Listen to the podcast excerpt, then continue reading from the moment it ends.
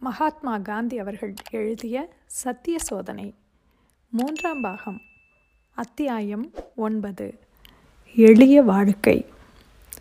எனது ஆரம்ப வாழ்க்கை சுகமானதாகவும் சௌகரியமானதாகவுமே இருந்தது. ஆனால் அந்த பரிசோதனை நீடித்து நிற்கவில்லை. அதிக கவனத்துடன் வசதிக்கான சாமான்களையெல்லாம் வீட்டில் வாங்கி போட்டிருந்தேன் என்றாலும் அவற்றில் எனக்கு பற்று ஏற்படவில்லை.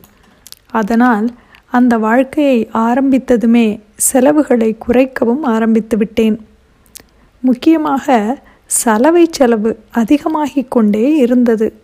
அதோடு எப்போதும் தாமதமாக வருவதிலும் அந்த சலவைக்காரர் பெயர் பெற்றவர். இதனால் இருபது முப்பது சட்டைகளும் காலர்களும் இருந்தாலும் அவையும் எனக்கு போதவில்லை. காலர்களை தினந்தோறும் மாற்றியாக வேண்டும்.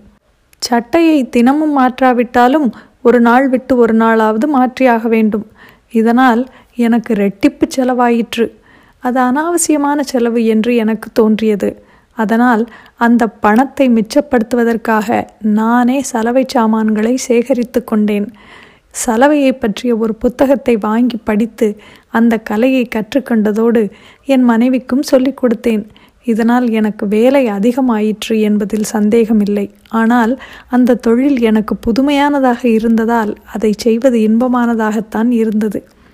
நான் சலவை செய்து போட்டுக்கொண்ட முதல் கழுத்துப்பட்டை அதுதான் காலர். அதை என்னால் மறக்கவே முடியாது. தேவைக்கு அதிகமாக கஞ்சி போட்டுவிட்டேன். தேய்க்கும் பெட்டியில் சூடு போதுமானதாக இல்லை. கழுத்துப்பட்டை எங்கே பொசுங்கிவிடுமோ என்ற பயத்தில் அதை சரியாக நான் அழுத்தி தேய்க்கவும் இல்லை. இதன் பலன் என்னவென்றால் கழுத்துப்பட்டை ஓரளவு விரைப்பாகத்தான் இருந்தது என்றாலும் அதிகப்படியாக அதற்கு போட்ட கஞ்சி அதிலிருந்து உதிர்ந்து கொண்டே இருந்தது. அந்த கழுத்துப்பட்டையை மாட்டிக்கொண்டுதான் கோர்ட்டுக்கு போனேன். மற்ற பாரிஸ்டர்கள் என்னை கேலி செய்தார்கள். ஆனால் அந்த நாளிலேயே நான் கேலிகளுக்கெல்லாம் பயப்படாதவனாகத்தான் இருந்தேன். என் கழுத்து பட்டைகளை நானே சலவை செய்து கொள்வதில் இது என் முதல் பரிசோதனை. அதனால்தான் கஞ்சி உதிர்ந்து கொண்டிருக்கிறது. அது எனக்கு எந்தவித தொல்லையையும் தரவில்லை. அதோடு நீங்கள் இவ்வளவு சிரித்து இன்புறுவதற்கு அது ஒரு காரணமாக இருக்கிறது தானே? என்றேன். ஆனால் இங்கே சலவை கடைகளுக்கு பஞ்சமே இல்லையே என்று ஒரு நண்பர் கேட்டார். சலவை கடைகளுக்கு பஞ்சமில்லைதான். ஆனால் செலவு அதிகமாகிறதே ஒரு கழுத்துப்பட்டையின் விலை எவ்வளவோ அவ்வளவு ஆகிவிடுகிறது சலவை செய்யும் கூலி. அது கூட பரவாயில்லை என்று வைத்துக்கொள்வோம் இந்த சலவை தொழிலாளி என்றைக்கும் சொன்ன நேரத்திற்கு வருவதில்லை. அவர்களை நம்பியே வாழ வேண்டியதாகவும் இருக்கிறது. அதனால்தான் என் துணிகளை நானே சலவை செய்து கொள்வது என்ற முடிவுக்கு வந்தேன் என்றேன். ஆனால் தம் வேலைகளை தாமே செய்து கொள்வதில் உள்ள இன்பத்தை என் நண்பர்கள் உணரும்படி செய்ய என்னால் முடியவில்லை. என் சொந்த வேலையை பொறுத்தவரையில் நாளாவட்டத்தில் சலவை தொழிலில் நான் அதிக தேர்ச்சி பெற்றவனாகிவிட்டேன். என்னுடைய சலவை சலவை தொழிலாளியின் சலவைக்கு எந்த விதத்திலும் குறைவாகவும் இல்லை. என்னுடைய கழுத்துப்பட்டைகள் மற்றவர்களுடைய கழுத்துப்பட்டைகளை விட விரைப்பிலும் பளபளப்பிலும் குறைவானதாகவும் இல்லை. கோகலே தென்னாப்பிரிக்காவுக்கு வந்தபோது அவர் ஒரு அங்கவஸ்திரம் வைத்திருந்தார். அதை மகாதேவ கோவிந்த ரானடே அவருக்கு அன்பளிப்பாக கொடுத்திருந்தார். அந்த அருமையான ஞாபக சின்னத்தை கோகலே மிகவும் கவனமாக போற்றி பாதுகாத்து வந்தார். விசேஷ சமயங்களில் மாத்திரமே அதை அவர் பயன்படுத்துவார். அப்படிப்பட்ட விசேஷமான சந்தர்ப்பம் ஒன்று வந்தது.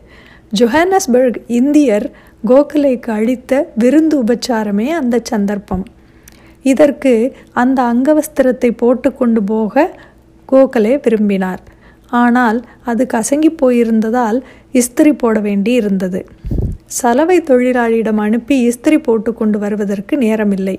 எனவே அதில் என்னுடைய கைத்திறமையை காட்டுவதாக கூறினேன். வக்கீல் தொழில் என்றால் உம்முடைய திறமையில் நான் நம்பிக்கை வைக்க முடியும். ஆனால் சலவை தொழிலில் உமக்கு திறமை இருப்பதாக நான் நம்பப் போவதில்லை என்றார் கோகலே. அதை நீங்கள் கெடுத்துவிட்டால் நான் என்ன செய்வது? அது எனக்கு மிகவும் முக்கியமான பொருள் தெரியுமா? என்றும் கூறினார். இப்படி சொல்லி அந்த அன்பளிப்பு தமக்கு கிடைத்த வரலாற்றையும் அதிக ஆனந்தத்தோடு கூறினார். நானே அந்த வேலையை செய்வதாக மீண்டும் வற்புறுத்தினேன்.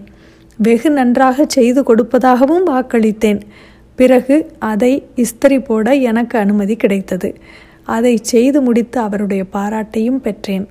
அதற்கு பிறகு அந்த வேலை திறமைக்கு எனக்கு நற்சாட்சி பத்திரம் அளிக்க உலகமே மறுத்துவிட்டாலும் எனக்கு கவலை இல்லை.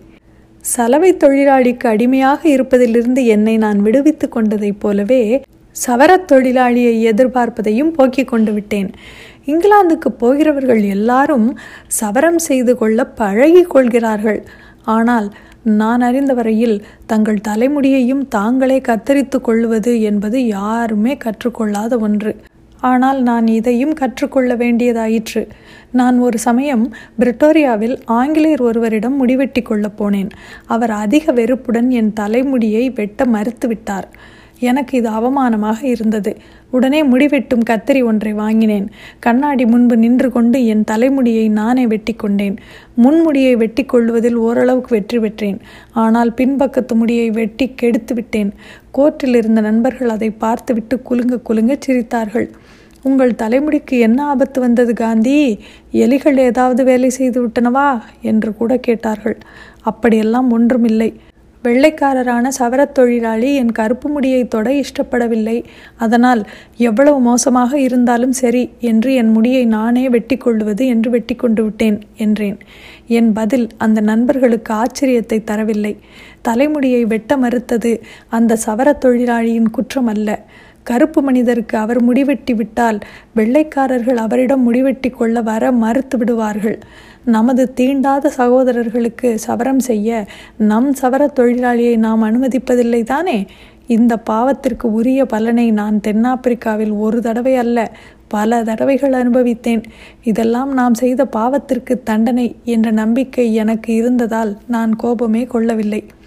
எனக்கு வேண்டியவைகளை எல்லாம் நானே செய்து கொள்வது என்பதிலும் எளிய வாழ்க்கையிலும் எனக்கு இருந்த ஆர்வம் எவ்வளவு தீவிரமான முறைகளில் வெளிப்பட்டது என்பதை பற்றிய விவரங்களை அது அதற்குரிய இடம் வரும்போது சொல்லிக்கொண்டே வருகிறேன். விதை நீண்ட காலத்திற்கு முன்பே போடப்பட்டு விட்டது. வேர் இறங்கி அது பூத்து காய்க்க அதற்கு தண்ணீர் ஊற்ற வேண்டியதே பாக்கியாக இருந்தது. அதற்கு தண்ணீர் பாய்ச்சுவதும் உரிய காலத்தில் நடந்தது. இத்துடன் அத்தியாயம் ஒன்பது முடிவடைகிறது. மீண்டும் அத்தியாயம் பத்தில் சந்திப்போம். நன்றி.